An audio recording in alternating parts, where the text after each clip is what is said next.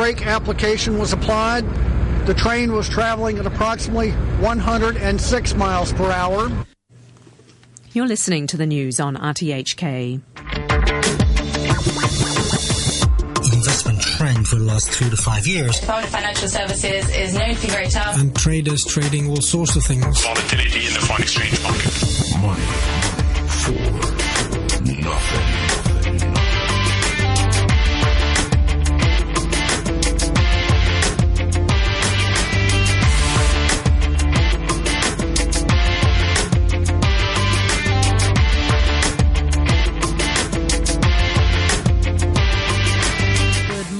and welcome to Thursday's Money for Nothing with me, Renita Malhotra Hora. Treasuries fall amid renewed selling in European bonds. The, the dollar retreats as weak retail sales data bolsters signs that the U.S. economy is deteriorating. And Cisco's third quarter earnings beat estimates, and Tencent's profit rises to a record as games lure users to spend. The Nikkei may fall a half a percent at the open uh, this morning. That's what the futures are showing. Let's ask our guest host, Richard Harris of Port Shelter Investment Management, why? Well, it's not an unusual thing uh, because, of course, U- Europe was on the weak side last night. UK was up a bit, but uh, the DAX was down quite a bit. And, of course, the US was quite sluggish. And it, it's quite an important point that markets in Asia often mirror what happens in Wall Street the night before. There tends to be very little leadership, especially up to around lunchtime. All right. Well, uh, we'll talk uh, more about all of that with our guest, uh, markets guest this morning. Looks like all of our guests are in Singapore today. We have uh, Standard Chartered Bank's David Mann and then Tan Kin Lian and Associates Tan Kin Lian, uh, also in Singapore to tell us about new commission-free insurance products. Well, U.S. retail sales disappointed in April. They were unchanged as American households cut back on purchases of automobiles and other big ticket items.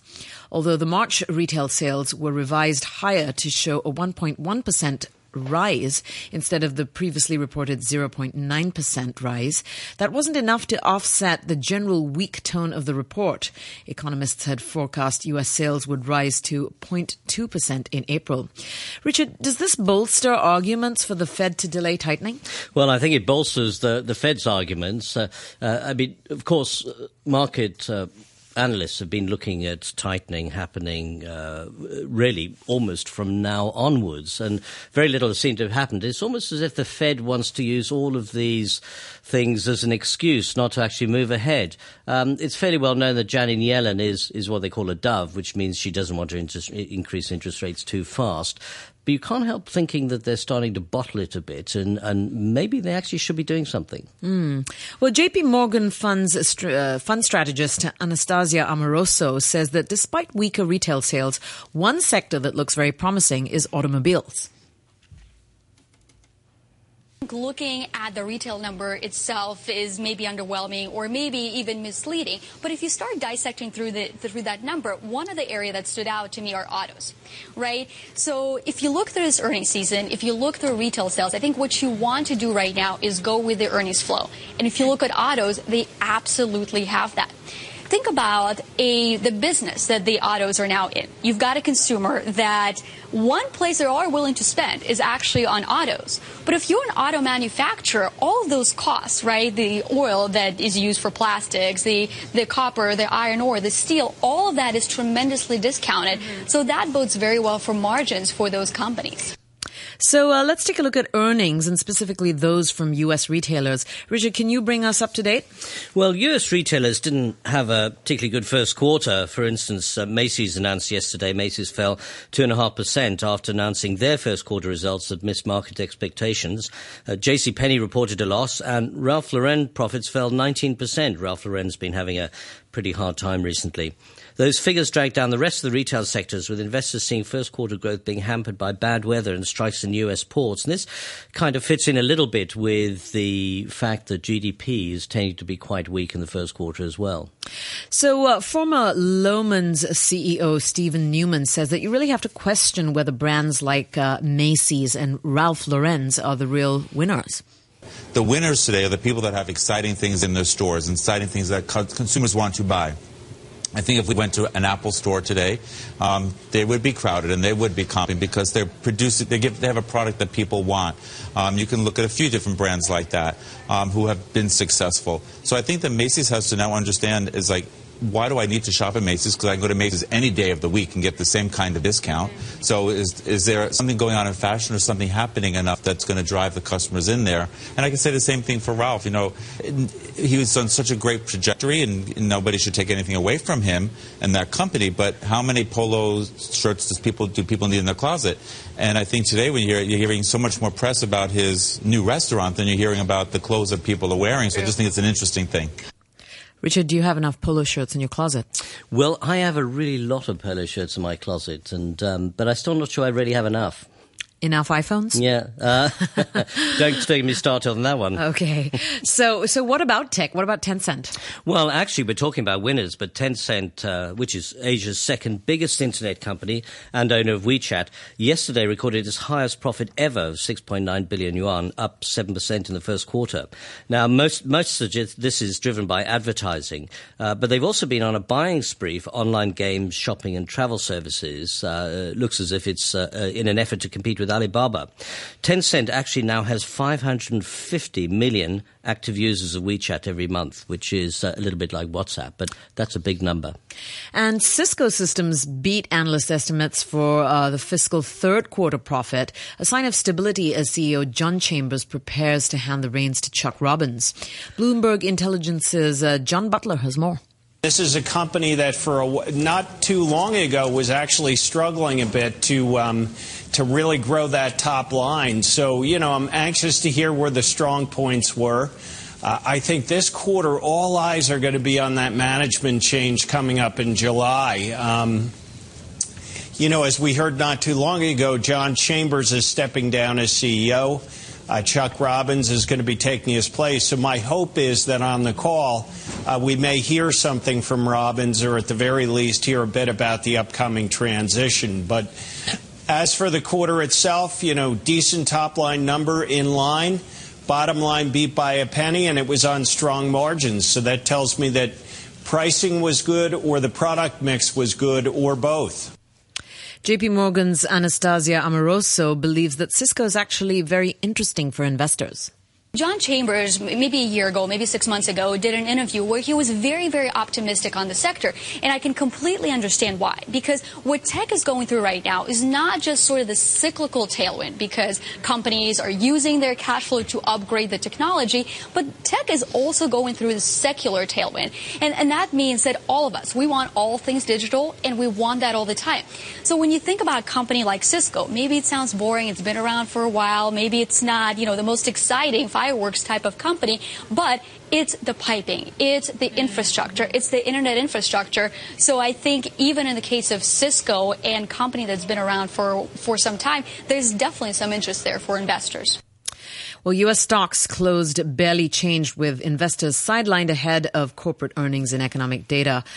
The Dow ended down seven points at 18,060. The S&P erased just over half a point to 2,098. And the NASDAQ gained five points to 4,981. All right, let's bring in our first guest of the morning. That's David Mann, and he is the director, managing director and chief economist of Asia at Standard Chartered Bank. He joins us from Singapore. Good morning, David. Good morning.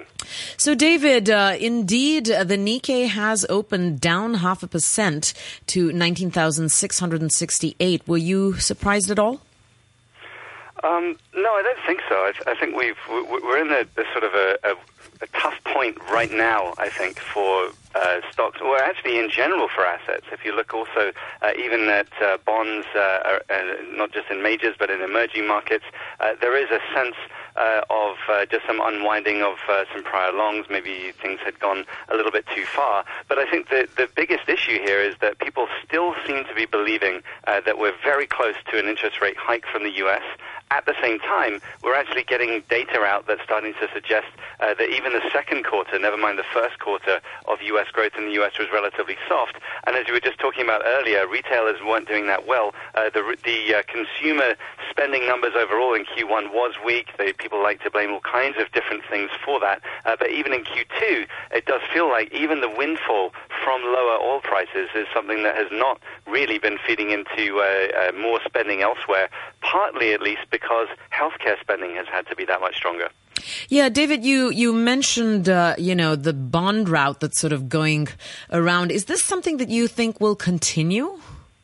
Um, I think it would if we're in a world where we see sharp rises in major market bond yields. So I'm talking about U.S. Treasuries heading towards 3%, for example, on the 10 year, uh, or a major uh, backup, even more uh, than we've seen, uh, in European yields.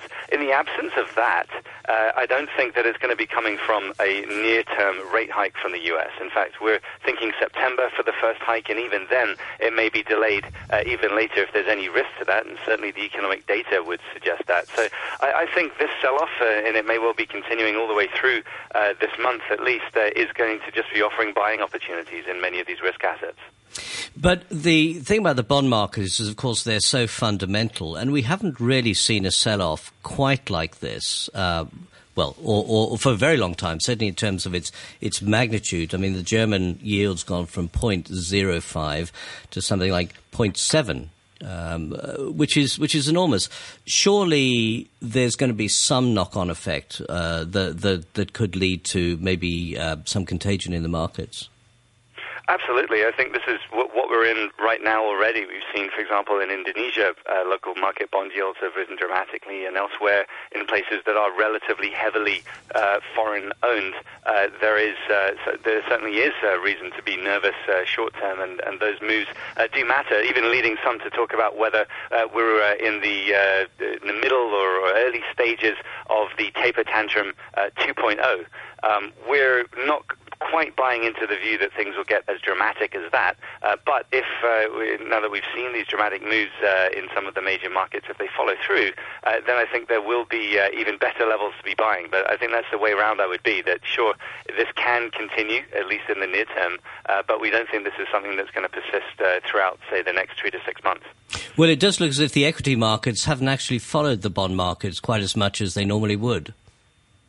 Yeah, I think uh, in some cases uh, we had already seen, for example, in uh, Indonesia, uh, a major drop off after some disappointing uh, earnings there. And I think people are getting a little bit uh, concerned also about, if you look at, say, India or even in Thailand, where expectations had been higher of getting more of a positive economic growth impact coming from more, in particular in Thailand's case, infrastructure spending arriving sooner rather than later. It looks now like it's coming later rather than sooner. And I, I think that is also another factor uh, uh, to add to some of the uh, the, the, reasons why uh, they, they, won't necessarily be uh, rallying that sharply.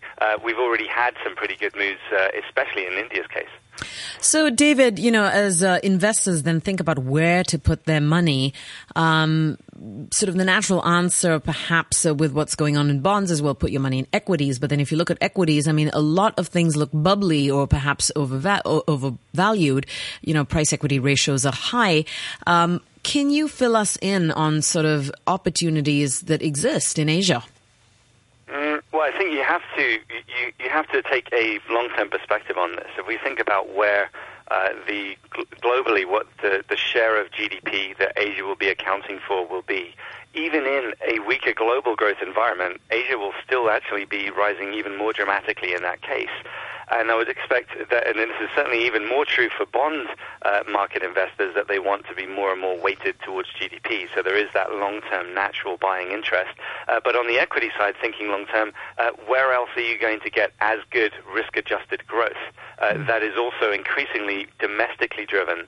And I say domestically, like when I'm thinking throughout the region, rather than just being a function of whatever growth is in the US or Europe. Uh, we've completely transformed over the last decade uh, in the direction of going away from that dependency. And I think those markets that have a, a pretty strong domestic growth story uh, and are able to at least benefit from the other strong domestic growth stories in Asia if they don't themselves, those are the locations where I think it makes the most sense. So boiling that down into countries, I would say if we do uh, get down to uh, even uh, softer levels in terms of uh, the, the stock market in Indonesia, uh, I think that would be one long term to be considering. Short term, though, I think one that deserves to continue to do well is, and it's actually been getting a lot less attention up until recently, is Taiwan.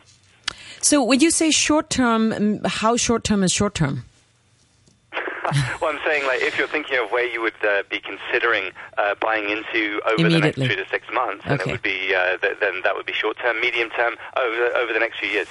It's interesting. You uh, haven't really said much about China. No, well, I mean the the actual underlying growth momentum we think is going to uh, stabilize and then start to pick up later this year. Uh, but in the meantime, the stock market has already had an incredibly strong rally, uh, and uh, I'm not. Uh, it, it, it's one where uh, it, it certainly long term it, it can make a lot of sense. I think the changes that we're seeing are great news in terms of making credit growth much more efficient in the economy than it was back in 2009 or 2010, uh, and at the same time managing to move into more efficient industries and more attractive industries. We shall see if we get even more reforms as well, particularly in the state-owned enterprise sector that allow for more competition. Uh, then I would get even more excited about the prospects for China, even if we only, and I'm putting that in uh, in quotation marks, only grow at say six to six and a half percent over the next few years. But you just have to flick open the South China Morning Post this morning, and there's story after story of foreign reserves falling, industrial production falling. Um, even with the stock market, you know, there's now talk that perhaps there was an enormous amount of margin trading that went on to push the stock market up. None of this at the moment sounds terribly positive. No, I think the it, it's interesting that actually, um, in particular, in the, uh, around uh, a, lot of the media all over the world, it's a very easy story to sell uh, to be bearish on China. Um, but th- I think the, the reality is that yes, growth is probably a bit softer uh, than the official data suggests. But uh, the actual uh, long-term prospects, I think, are still uh, looking pretty strong. And actually, a lot of the surveys that we've been looking at, in particular on the housing market, are telling us that property developers may actually be investing in more capacity and actually adding to growth uh, by year end. And I think that's something which uh, is being ignored, along with the fact that actually the debt to GDP ratio, which was rising so dramatically between 2009 and 2014, up 100 percentage points of GDP over that period, has more or less stabilized since the middle of last year. And that's being completely ignored also by the media. And uh, of course, it's no surprise that Hong Kong Exchange reported a uh, 34% rise in first quarter net profit, uh, all thanks to you know increased trading volumes from the Stock Connect program. David, this obviously, I'm assuming, bodes well for the Shenzhen Stock uh, Connect program that uh, we're all waiting to hear about. Yes, I think all of these uh, Stock Connect programs uh, are, are ones to be excited about when you can have a lot more interlinkages and uh, you open up to a whole new uh, pools of investors uh, and doing it in both directions uh, I- think is great for ongoing continued integration. Um, I would expect to see plenty more of this and, and I think also that's why people have been getting excited on Taiwan also. All right, David, thank you so much for joining us this morning. That is David Mann, and he's Managing Director and Chief Economist Asia at Standard Chartered Bank. Uh, let's take a look at the numbers. The Nikkei, uh, as we said, is down half a percent to 19,668. Australia's ASX 200 down 0.15% to 5,002, yeah, 5,702, excuse me. And Seoul's Kospi up 0.07% to 2,115. In currencies, one euro will currently buy you 1.13 US dollars. The US dollar is trading at 119.21 yen.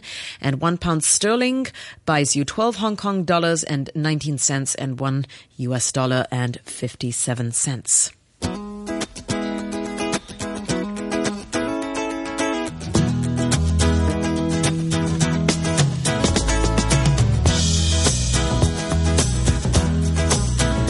The time is now 8:21 a.m. and BNY Mellon Investment Management Asia Pacific uh, Simon Cox uh, says that if the economies of India, China, the U.S. and Japan do well, then so will the rest of the world. He was talking with Bloomberg's Zeb Eckert, Yvonne Mann, Angie Lau, and Rishad Salamat.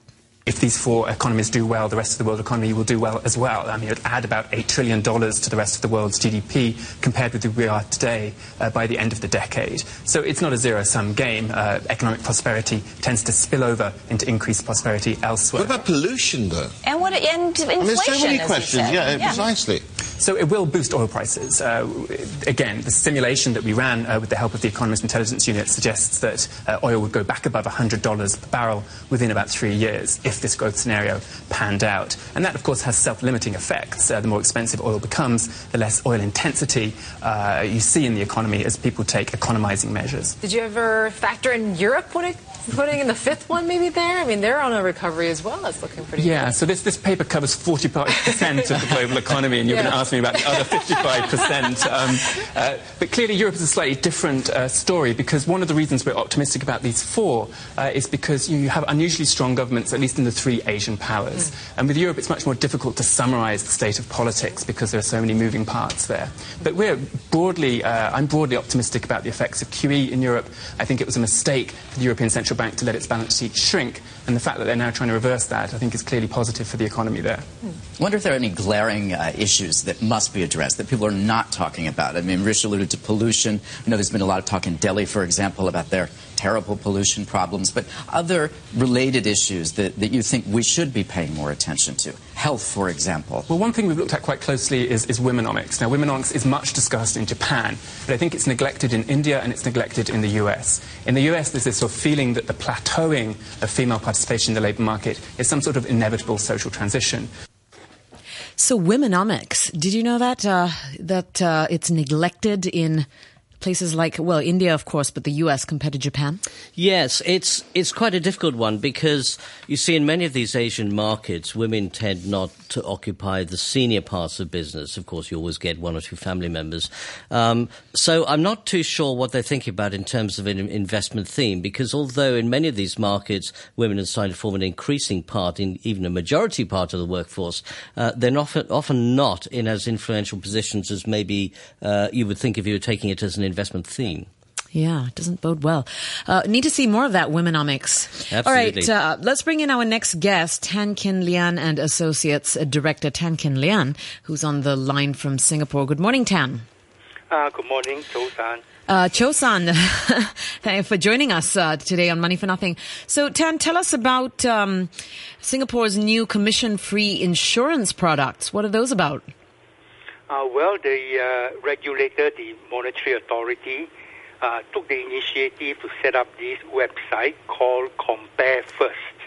Uh, this allows uh, consumers to check uh, life insurance policies offered by insurance companies and to get some indication of the the premium they have to pay for term insurance products.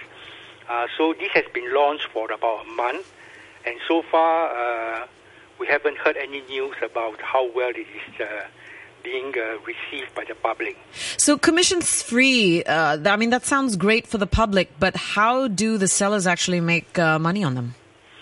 Uh, well, uh, uh, the uh, uh, this uh, Compare First uh, website uh, only allow term insurance to be bought commission free direct.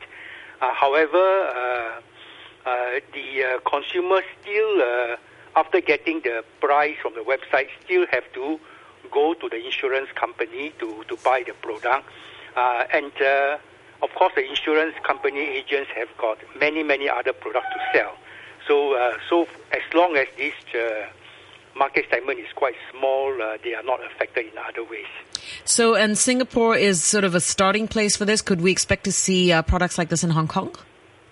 Uh, well, I think uh, it's going to be quite problematic uh, because uh, you mentioned about uh, the impact on agents, uh, and I think it will take a very long time for this direct purchase of insurance to take off.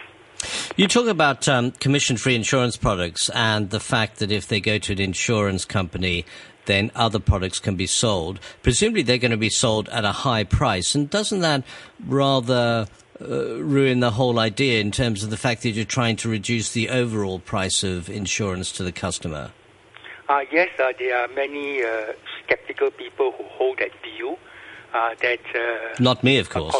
uh, consumers uh, uh, might end up uh, being uh, persuaded to buy other products that are more profitable for the insurance company and for the uh, insurance agent. Uh, so this is this is the risk. So we have to watch uh, how well this initiative uh, can take off. So, why is there this focus on term assurance in particular in terms of trying to have a very low cost? Uh, well, uh, term insurance is actually the most suitable uh, type of life insurance for most people, and uh, they could invest their savings in uh, the uh, mutual funds or index funds to get a much higher return. So the the the what you have in Hong Kong, the ILAS investment linked assurance scheme, and similar products in Singapore, uh, all have got very high commissions taken from the policies. Uh, therefore, uh, uh in order to give consumer a better choice, uh, the government uh, tries to set up this direct purchase of term insurance as an alternative. All right. Thank you so much for joining us this morning, Tan. That's Tan Kin Lian, and he is the director of Tan Kin Lian and Associates. Well, here we are at the end of the show. Let's take another quick look at the numbers. The Nikkei is now down exactly half a percent to 19,665. Uh, Australia's ASX 200 down a six tenth of a percent to 5,675 and Seoul's Kospi up 0.03% to 2,114. Gold is currently valued at $1,203.50 per ounce and Brent crude oil at $66.55. So, uh, Richard, uh, aside from selling your life away on this insurance, uh, what do we have to look forward to? Well, I think the key thing at the moment is this bond sell-off because it's important important, I think, for the markets for it not to really become too contagious uh, and, and follow on through. We've all been forecasting the bond market to weaken for about the last three or four, maybe even five years, uh, and it hasn't. Uh, the big question is, is this the time? Is this the time? All right, Richard. Thank you so much for joining us this morning. That is our regular Friday uh, guest host who is here joining us on Thursday instead, Richard Harris of Port Shelter Investment Management. And I'm Renita Malhotra wrapping up for this morning's Money for Nothing. A quick look, look at the weather forecast for today. It'll be mainly cloudy, hot with sunny periods during the day and a few isolated showers. The temperature right now is 28 degrees Celsius and the relative humidity is 88 percent Time for the half hour news with Samantha Butler. At least 31 workers are known to have died in a fire at a sandal making factory in the Philippine capital, Manila. About 30 more are still missing. Rescue workers are struggling to recover bodies from the second floor of the factory where many workers were trapped as the blaze spread and thick black smoke engulfed the building. The blaze was apparently started by sparks from welding work. One survivor described what happened. We saw the smoke, and then there was an explosion, and a huge fire went out of the fire exit. But our co workers upstairs didn't know there was a fire on the first floor. They weren't able to go down, and they were trapped upstairs. There were more or less 70 of them. Indonesia's foreign ministry has denied reports the country's navy towed a boat carrying asylum seekers back out to sea. Radio Australia's George Roberts reports from Jakarta. In recent weeks, hundreds of Rohingya asylum seekers have turned up in Indonesia's Aceh province. There have been reports that a boat carrying 350 was intercepted in Indonesian waters on Tuesday and pushed back out to sea by the country's navy. But the Indonesian Foreign Ministry spokesman Arrmanatha Nasir says a patrol boat found the asylum seekers in the Malacca Strait. He says they were trying to get to Malaysia and asked for food, water and fuel. Mr Nasir says the navy gave provisions and left them to have right of passage through the strait. The United Nations World Food Programme says it's desperately short of funds to help earthquake victims in Nepal. After Tuesday's large quake, the second in 18 days, Nepalese officials say resources being used for relief have now been refocused on rescue missions. But Patrick Fuller of the Red Cross says a rescue team had to withdraw from one location because of safety concerns. It was just too perilous for them to remain there.